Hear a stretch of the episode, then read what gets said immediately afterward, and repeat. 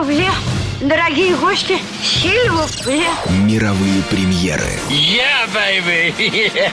Блокбастеры Голливуда. О, черт вас здесь подрать, здравствуйте! Все тайны и секреты кинозвезд. Его дел – это наше. Билеты на лучшие фильмы. Ну, за искусство. Программа «Синема». Поехали! Ну что, поехали. Мы наконец-то вот воссоединились э, нашим дуэтом. Владимир Веселов, Олег Пека. Начинается программа «Синема». Два кинолюба, которые готовы поделиться с вами своими какими-то, ну, э, увиденными фильмами, впечатлениями, новостями. Привет. Да, привет. Э, действительно, наконец-то через полтора месяца, после паузы полтора месяца, снова, снова в эфире. Ну и большое количество, конечно, фильмов появилось на экране. Мы сегодня хотели поговорить, э, такая большая тема э, в честь прошедших праздников Дня рождения Латвии, образ Латвии на, в мировом кино – и, ну, наверное, может быть, начнем с э, какие-то небольшие новости и то, что сейчас можно посмотреть на экранах кинотеатров. Э, вышел фильм «Она сказала», Просто э, я эту картину не смотрел, но я читал некоторые отзывы, э, значит, американских кинокритиков. Э, они очень резко разделились. Дело в том, что эта картина э, с большой помпой э, вышла на экраны, поскольку это лента про двух журналисток из Нью-Йорк Таймс, которые, собственно, раскрутили скандал с Харви Вайнштейном они, э, ну, решив взять эту тему женского насилия, вдруг заинтересовались, ну вот, а насколько актрисы испытывают такое вот пристрастие к режиссеров. И вдруг, копнув эту тему чуть-чуть глубже, они с удивлением узнали, что вот есть такие люди, вот как Харви Вайнштейн, которые э, практически не пропускают ни одной юбки, дают ясно понять актрисам, что путь в кино э, лежит только через его постель, э, угрожают в случае, если они не будут податливыми, никак, ну, разрушить их карьеру, сделать так, чтобы они никогда не получили роли. Вот это все рассказывается в фильме. И каким образом это все происходит, вот как они встречаются, сам Харви Вайнштейн Эйнштейн там, по-моему, почти не появляется в этой картине, но там достаточно, ну, показана сама проблема, причем очень э, интересный момент, что э, актриса Эшли Джад, она играет саму себя. То есть она тоже пострадала вот от действий Харви Вайнштейна, по-моему, она ну, открыто подал, подавала в суд на сексуальное домогательство. И здесь она сыграла саму себя, вот, ну, как бы чуть-чуть на энное количество, на 5 лет моложе, вот как она рассказывает впервые этим журналисткам свою историю жизни. И этих журналисток сыграли две актрисы. Одна из них Кэрри Маллиган – все ее, я думаю, знают больше всего по фильму с Леонардо Ди Каприо «Великий Гэтсби». Но она снималась в очень большом количестве тоже фильмов. Талантливая, невероятно такая интересная актриса. Дважды номинировалась на «Оскар». Но эту э, картину, в принципе, преподносит как главный, ну, понятно, фильм о Голливуде, который разоблачает самый главный там скандал голливудский, стопроцентно попадет на «Оскаровские церемонии». Поэтому есть Э, скептики, которые, ну, вот говорят о том, что картина, ну, говорят, ну, слишком уж очень педалирует э, вот все эти с пафосом большим. Э, то есть там кто-то сказал, эту важную тему, вот если вы не поняли, что это важная тема, вам каждые пять минут э, герои фильма будут напоминать, насколько это важная тема. Вы поняли, что это очень важная тема? Нет, вы, наверное, не поняли, что это очень важная тема. И, э, ну, многих это стало просто раздражать в какой-то момент и говорить, что эти бессмысленные, ну, вот, ну, как бессмысленные, то есть очень долгие, бесконечные разговоры на эту тему сексуального насилия, это все время вот, ну, все строится только на диалогах, экшена практически никакого нет. Кто-то иронизирует, слушайте, продюсером, ну, э, исполнительным продюсером выступает Брэд Питт. Ребята, он сам, там еще под судом э, за домашнее насилие с Анджелиной Джоли, в общем-то, проходит. Ну, то есть, как бы так вас это не смущает. Ну, много каких-то таких есть моментов, которые там, над которыми иронизируют. Одним понравился фильм, другие, ну, как бы скептически относятся. Он в Америке, скажем так, не очень хорошо себя показал. То есть он собрал там, по-моему, чуть ли не 2,5 миллиона на премьере, ну, что, в общем, не говорит о том, что это прямо блокбастер-блокбастер. Ну, наверное, это социально важный фильм, как бы, и он, понятное дело, что тема очень э, острая, и по-любому он должен был бы быть снят. Э, То есть такая э, одиозная фигура, как Харви Вайнштейн, не, не могла не остаться без экранизации его истории. Э, получилось, не получилось, это другое дело. И, ну, если даже в Америке он прямо не, не пользуется популярностью, то, наверное, во всем мире будет еще меньше, потому что по мере отдаления от, собственно угу. говоря, точки, где все это происходило, интерес будет все меньше. Но, как я говорю, это социально важный фильм, он должен был быть снят. Э, как люди реагируют реагируют, это уже другое дело. Для кого-то наверняка это важный фильм, э, который э, они посмотрят, который будут показывать, а который, на который будут ссылаться. Вот, так скажем, наверное. Самое ну. интересное, что Вайнштейн сам откликнулся из тюрьмы, где он сидит, ну, то есть 23 года же ему дали, еще 70 ему грозит по новым делам, и он откликнулся, правда, не сам, через адвоката, потому что там, ну, как бы он сам не мог. Эм, адвокат написал письмо, в котором написал, что вот его клиент по-прежнему отрицает там все эти факты, что это все было по-любому ну, то есть вот, ну, э, официальная такая была бумага. И вот я хочу тоже сказать на эту тему, что очень сложно, конечно, отделить вот этот, ну, есть э, очень скользкий момент. Есть ведь э, такое понятие, вот когда творец и его муза. Мы все знаем, что Агюст Роден вот с Камиллой Клодель, там у него был бурный роман. Сколько там художников, которые влюблялись в своих натурщиц.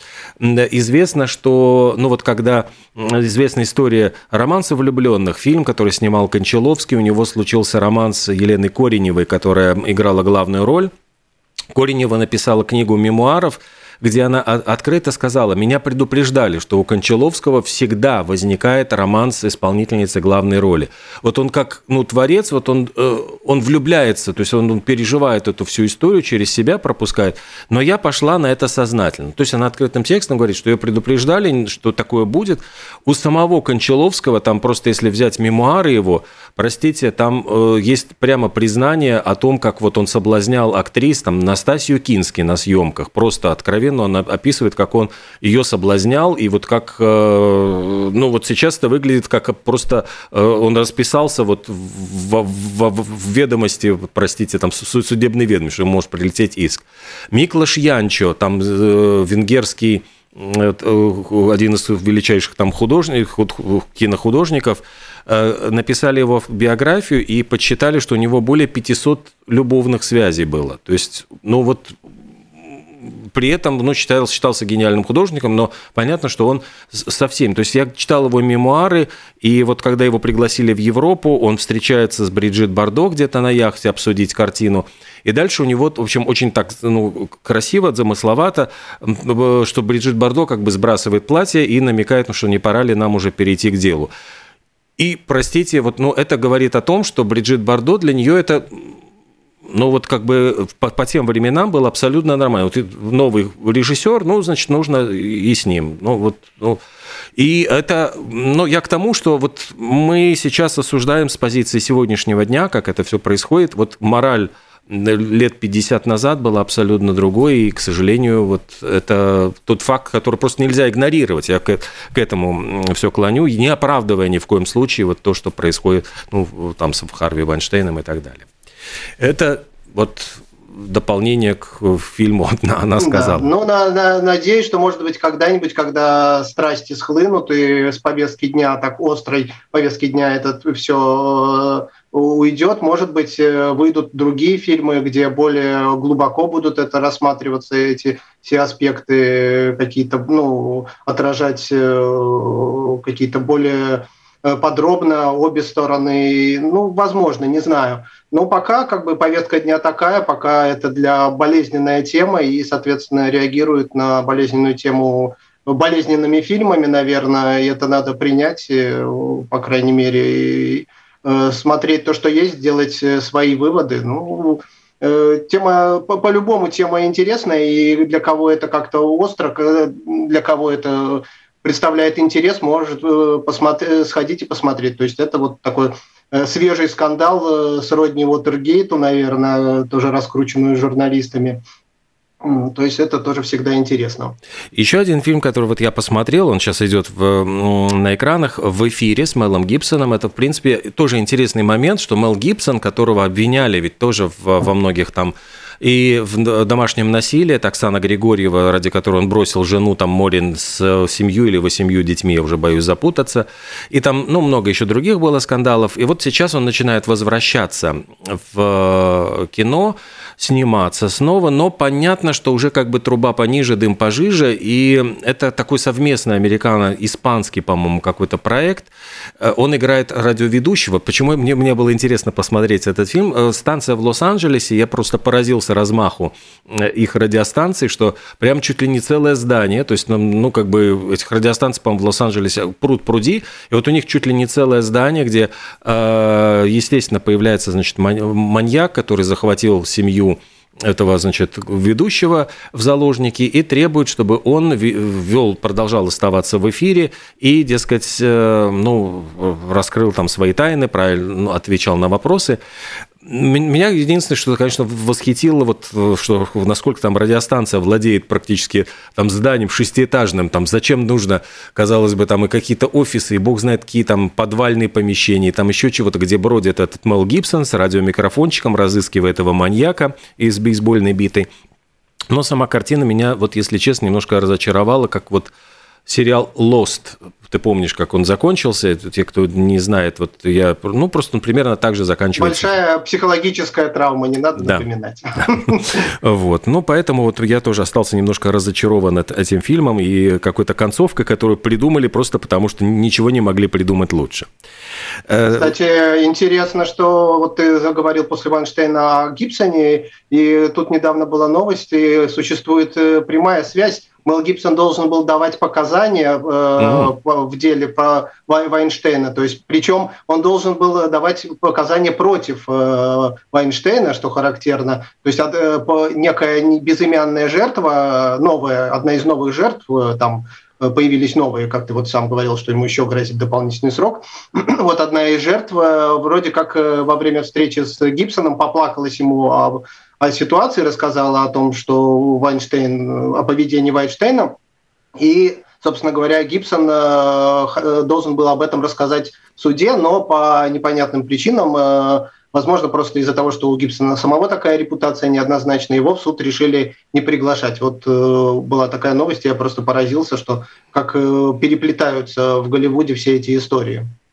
Но сейчас, несмотря на то, что у Гибсона как будто бы 7 проектов вот на MDB, еще даже просто еще не вышедших на экраны, то есть, судя по всему, он востребованная фигура, тем не менее, ну вот, э, хотя там «Смертельное оружие 5» упоминается, пятая часть, но вот как-то все равно все фильмы последнего времени, которые выходили, они были вот уже класса даже не «Б», а какого-то «С», то есть, ну, прямо вот... Ну, не будем там так занижать, ну, «Б», да, к сожалению, не. Ну, на самом деле, ну, наверное, его время ушло, я уже не перестал этому факту расстраиваться, честно говоря, хотя Мел Гибсон мне был очень симпатичен как актер, но у меня есть надежда на Мела Гибсона как режиссера, потому что что на самом деле все, на мой взгляд, все фильмы, которые он снял как режиссер, они э, очень прекрасные, вот, и э, в том числе последний по соображениям совести, который про войну, и «Храброе сердце» – один из моих любимейших фильмов, и его первый фильм «Человек без лица», которого не, ну, не все смотрели, тоже очень рекомендую, если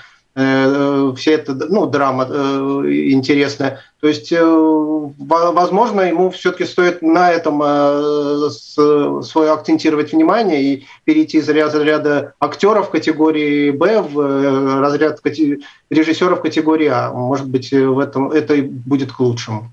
Ну, дай бог, потому что все равно, вот, конечно, приглашение скандальной фигуры в проект очень, ну, всегда киностудия относится настороженно, может быть, его, он бы и рад сам, конечно, какие-то режиссерские проекты, но вот не от него это все зависит. Э, Еще хотел сказать буквально два слова, что вот э, Кинокулс нас радует буквально конец ноября. Тут очень много фильмов будет э, стареньких. И «Полтергейст» вот в пятницу в полночь покажут ужасничек. И будет «Касабланка» в воскресенье, такая просто вечно зеленая классика, ну, вернее, вечно черно-белая, потому что ну, она ее хоть и раскрашивали, пытались раскрашивать, но черно-белый фильм. «Царство небесное» Ридли Скотта, тоже тогда достаточно редкая его работа, интересный, очень хороший фильм. Причем хочу отметить э, для фанатов, э, «Царство небесное», я так вот смотрю в расписании, оно выйдет режиссерской версии. Э, то, что даже если вы смотрели в кинотеатре раньше, на 50 минут длиннее. и существует режиссерская версия, там целые линии, целые ветки сюжета вырезаны. Я смотрел режиссерскую версию, она более цельная, более интересная. Поэтому, если даже вы смотрели в кино, а, рекомендую сходить, а если не смотрели, тем более. Потому что зрелищные эпичные фильмы с Орландо Блумом, ну да, к нему там есть э, у поклонников истории большие претензии, э, ну, как обычно, что исторические факты там, конечно, а, с ними поиграли очень вольно, но, в принципе, как зрелищное э, кино это отличный фильм, плюс, как я сказал, на 50 минут длиннее, чем предыдущая версия. Ну, так что вот есть возможность посмотреть все вот эти прекрасные картины в конце ноября – и что еще? Буквально вот прочитал новость, которая меня немножко расстроила. Крис Хемсфорд, эм, вот актер, который сыграл Тора, там много других ролей, э, он заявил, что у него вот диагностируют начальную стадию Альцгеймера. Ну, чуть-чуть, по-моему, не так было. На самом деле, э, он принял участие в научно-познавательной передаче, где э, проверяют свои гены на возможное Э, так скажем, на предрасположенность к болезням. Э, и у него так совпало, что вот гены показали, что у него есть предрасположенность э, к болезни Альцгеймера. То есть у него нету пока еще Альцгеймера даже, вот, никакого, никаких стадий. Просто есть такая предрасположенность. Ну, возможно, она есть у многих, но не факт, что она реализуется. Но он, значит, на эту тему взгрустнул и решил Э, что надо вот э, это как бы вот знак свыше, что надо больше времени с семьей э, провести, и решил, что он чуть-чуть, возможно, притормозит свою карьеру, чтобы детям и жене, ну и вообще, и, и вообще жизни за, за пределами площадки посвятить. Так что ну, рано слава его Богу. еще оплакивать. Ну, слава Богу, но, во всяком случае, меньше будет сниматься, и меньше мы его увидим. Ну, и еще вот Э, объявили номинации на Spirit Awards. Э, собственно, я не, не знаю, как по-русски это сказать. Эм, ну, этим отмечают такие картины с не очень большим бюджетом, но которые несут в себе какой-то такой, ну вот, смысл, глубокий смысл и служат эм, Социальные. Не, ну, такие-то социальные несут функции, то есть они не только развлечения.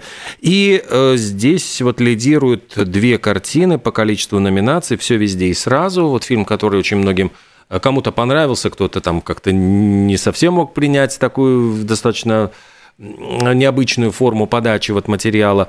Э, фильм, где сыграла и Джейми Ли Кертис, и сыграла Мишель Йоу, э, популярная очень актриса на Востоке. И семь номинаций получил фильм «Тар». Это картина про женщину-дирижера, которая стала первой женщиной, которая возглавила Берлинский филармонический оркестр. Ее сыграла Кейт Бланшет, тоже там такой, ну, социальный очень там о роли женщин. То есть э, вот эти две картины.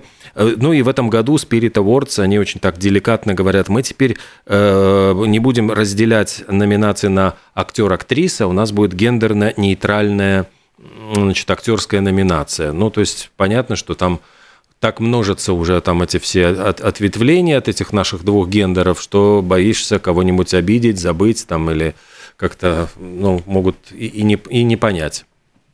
Да. Но я хотел отметить еще очень трогательный момент, что вручили почетный Оскар Майклу Джей Фоксу, нашему любимому э, Макфлаю Мартину из э, «Назад в будущее».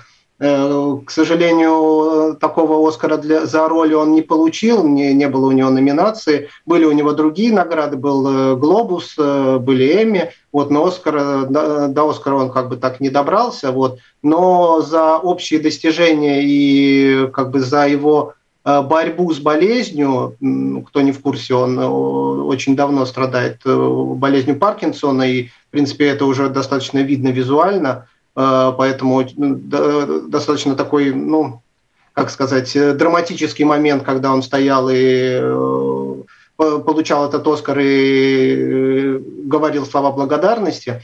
Вот, но тем не менее, мне кажется, это хорошо, что его отметили, его вклад в том числе и в лечение этой болезни, потому что он об этом узнал ну, сколько, лет 20-25 назад, что у него вот опять же эта болезнь, он э, начал искать способы лечения и не остановился на себе, он открыл фонд, э, который занимается именно поисками и лечением этой болезни. То есть из категории актера он э, как бы поднялся выше и ну, как бы начал, занимать, ну, начал заниматься какой-то более важной функцией, имея свои возможности.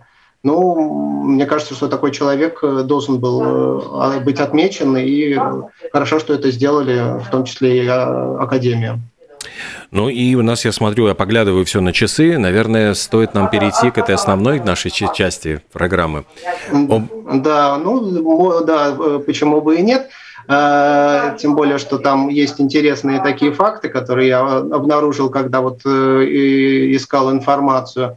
Ну, то есть э, стоит вспомнить, что мы э, упоминали в одной из предыдущих передач о том, что, например, э, Жорж Семенон, писатель, впервые главным героем сделал комиссара Мигре в повести или в рассказе, я не помню, Петерис Латыш. То есть там был такой Анархист. главный отрицательный угу. персонаж.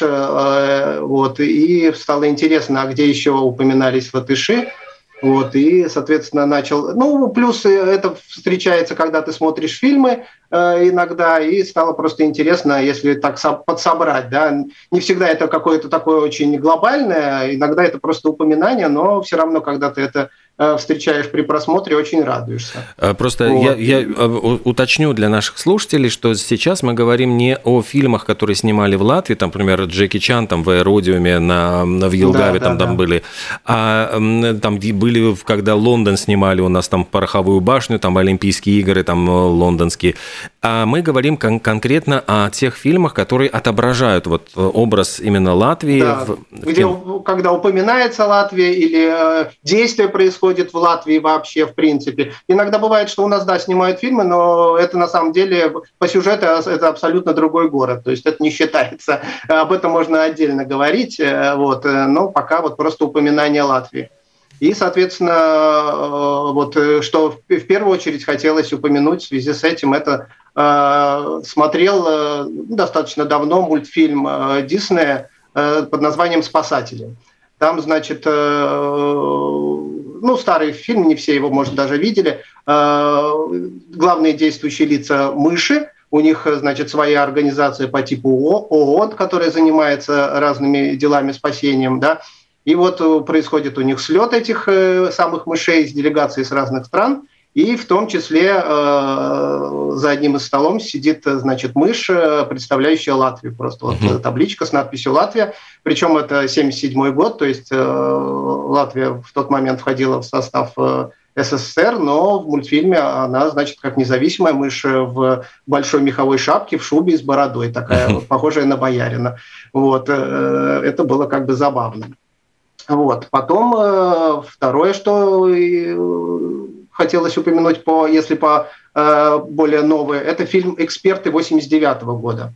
Тоже достаточно забав, занятный сюжет, э, время холодной войны. Значит, э, КГБ вездесущее э, решает э, внедрить агентов э, в Америку, и для этого где-то в Сибири строят типичный американский город, который населяют будущими агентами, и, значит, они должны э, э, притворяться американцами, входить в американский образ жизни но нужны, значит, э, люди, американцы, которые, собственно говоря, покажут, как американцы живут, и для этого из Америки воруют, э, э, похищают несколько, двух, значит, молодых парней, которым говорят, что они будут, значит, новый клуб организовывать, а, и привозят их туда и притворяются, то есть все, все живущие в этом городе притворяются, что они американцы, эти, а настоящие американцы должны в это поверить но ничего у них не получается, соответственно, американцев сажают в тюрьму, и в один э, прекрасный день, э, значит, э, с соседней камеры пробивается стена, вылезает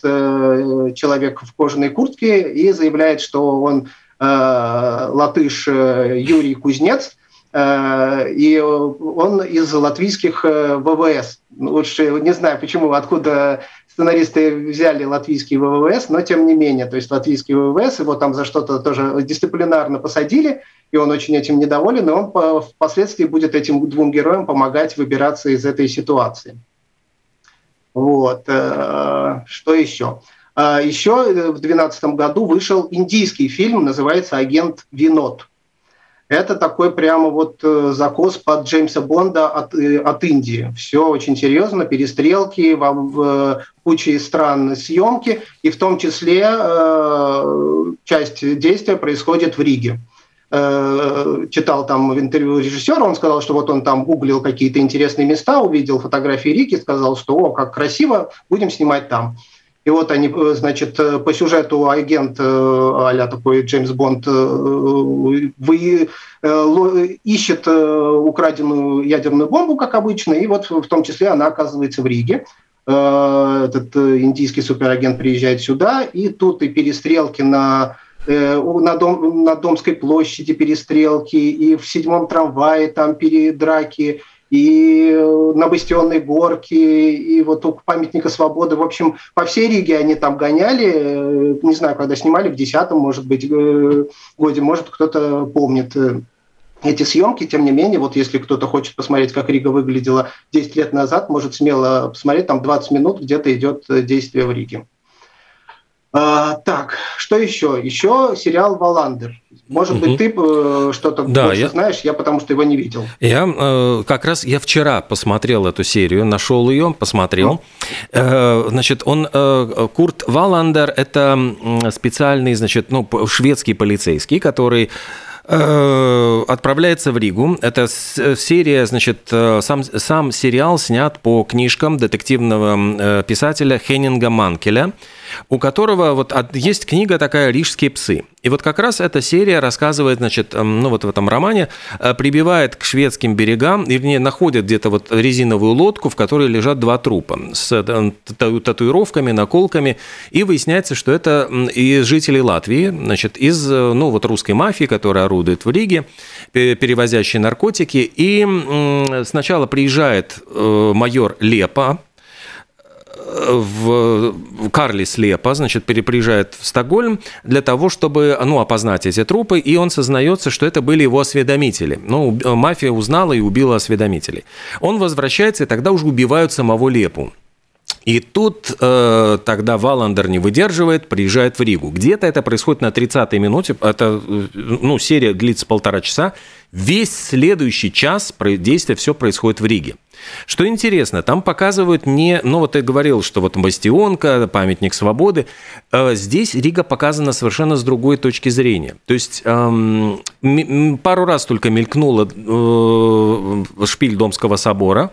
То есть они предпочитали в основном москачку, показывать, э, показывали ну вот Пардаугову, и в основном, конечно, вот какие-то обшарпанные деревянные домики, там, ну, вот эти наши булыжные мостовые, маленькие кривые улочки, расписанные граффити э, стены. То есть достаточно непривлекательно. Изна, изнанку, да? Изнанку города, где, значит, орудует вот мафия, где постоянно угрожает опасность людям. Э, кроме самого, я же забыл сказать, что Курта Валандера играет никто иной, как Кеннет Брана. То есть, в принципе, сейчас это вообще такая, ну, и режиссер, и актер. Ну, то есть, ну, звезда звездой, там, Эркюль Пуаро.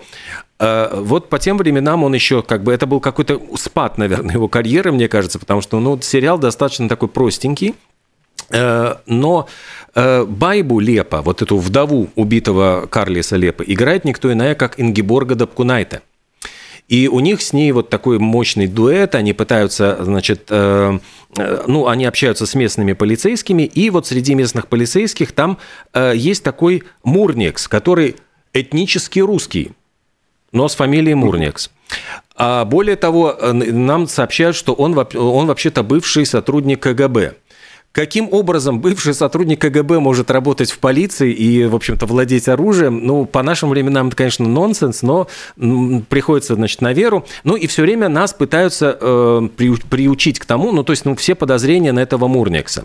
Однако в финале серии, ну, я думаю, что я, я могу, наверное, рассказать, да. там все, там развязка происходит э, перед, э, на центральном нашем рынке. Там прямо и все эти павильоны, и прямо на, чуть ли не вот на, на трамвайных путях происходит финальная перестрелка и вдруг выясняется, что Морнингс хороший полицейский, а те, кого мы считали там хорош, хорошими, наоборот, вот именно они торговали наркотиками, все это делали.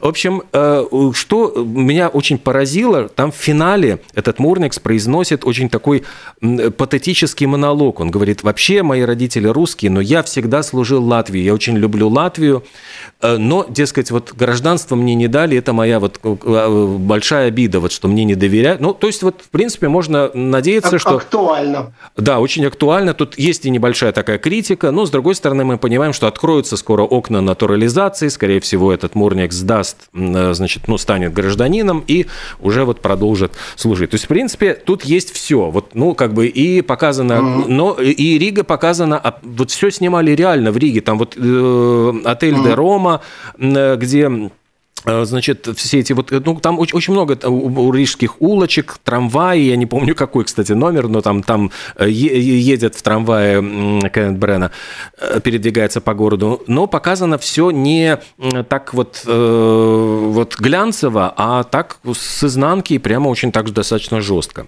Ну, хорошо, что у нас снимали, то есть Э, у меня еще, значит, э, дальше, если говорить, э, фильм «Покидая Лас-Вегас». Помнишь такой фильм? Конечно, конечно, Очень да. грустный фильм, за который Николас Кейдж получил Оскар.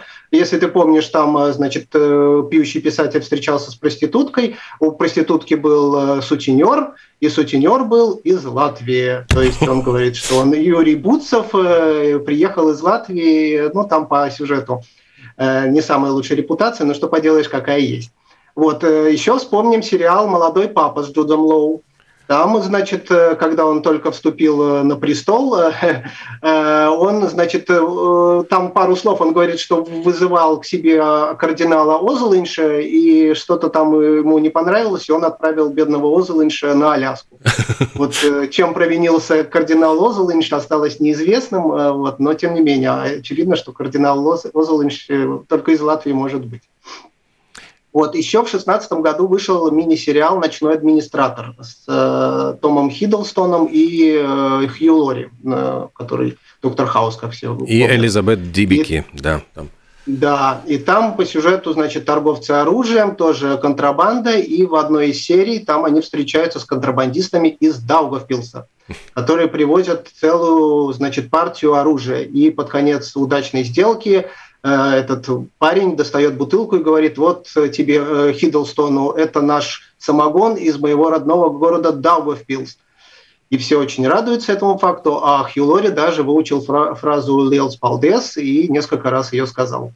Да, я, кстати, вот. забыл сказать, что в этом Валандере там действительно там э, очень э, все э, абсолютно аутентично, там очень много латышской речи звучит на заднем плане. Ну, то есть вот когда, ну, просто переговариваются между собой, я еще просто в нем, ну, ухо навострил, все прямо вот без разговоров. Э, ну, цепур, что, что в этом удивительно, если снимали в Риге. Да, ну, во всяком случае, вот, вот набрали. Э... И латышский рэп там звучал просто, то ли Озалс, то ли кто-то, в общем, звучал вот действительно реально, вот э, как включает там mm-hmm. радио или там машине. То есть это вот тоже было очень хорошо слышно. Так, в 2020 году вышел фильм «Фарпост», называется, такой э, американская э, военная драма про Афганистан. И там речь идет о том, что солдат... это такой как бы девятая рота от Америки, то есть форпост отдаленный, который находится не на горе, а наоборот в низине, со всех сторон окружен этими талибами, и на него нападают, и там, значит, группа новая солдат американских вынуждена защищаться. А когда они прибывают туда еще, а, значит, их знакомят с местным бытом и говорят, вот это местное ополчение афганское, а, значит, их э, тренирует э, сержант э, Лакис, сержант Янис Лакис из коалиционных сил. И вот когда талибы нападают, все, значит, афганцы дружно сливаются, конечно же, но сержант Лакис остается и продерживается с американцами до конца, то есть боя, он там мужественно с ними отвоевал и, значит, э, даже и, и выжил, к счастью. И, насколько я понимаю, это снималось на основе реальных событий. Возможно, действительно, этот э, сержант Янис Лакис, он существует. Вот его, значит, даже в Голливуде, соответственно, об этом показали. А... Вот, и переходим э, к непосредственно... А, ну, вот хотелось непосредственно новые самые, что еще успеть. Это марвеловский сериал «Сокол mm-hmm. и зимний солдат». Вот, э, прямо все были поражены, когда в какой-то там третьей или четвертой серии, э, где главные действующие, главные герои оказались в Риге. Э, Причем они там об этом говорят, что куда мы, одни, одни уехали, другие их догнали и говорят, неужели вы думаете, что супергерои будут разгуливать по Риге, об этом никто не узнает. Вот, э, к сожалению, Ригу снимали почему-то в Праге. Вот, поэтому, конечно, посмотреть на Ригу в Марвеле не удалось, но, тем не менее, э, сам факт того, что Рига на карте Марвел существует, это отлично. Смешной момент, мультфильм «Чип и Дейл спешат на помощь», ремейк вот современный, там э, вообще вышло очень смешно. Там э, пропал Рокки, его искали, и искали в том числе по запаху, потому что Рокки пользовался каким-то очень специфическим одеколоном. И э, Чип, по-моему, говорит Дейлу, что вот кроме Рокки им никто не пользуется, на что Дейл отвечает, а я слышал, что в Латвии им разбавляют краску. Почему в Латвии, э, ну, а загадка, но тем не менее очень смешно. А, вот. Еще из новых мультфильмов, э, такой большой мультфильм «Удача» называется. Там э, девушка, неудачливая девушка попадает в страну удачи, наоборот, э, значит, пытается там найти себе удачу. И там живут лепреконы. А она очень высокая, и она, значит, пытается притвориться лепреконом, и ее помощник, кот, который ей там помогает, он говорит, что это, мол, лепрекон из Латвии. И все говорят, да-да-да, мы слышали, что в Латвии самые высокие лепреконы, значит, и это как бы прокатывает. То есть теперь мы знаем, что в Латвии высокие э, лепреконы.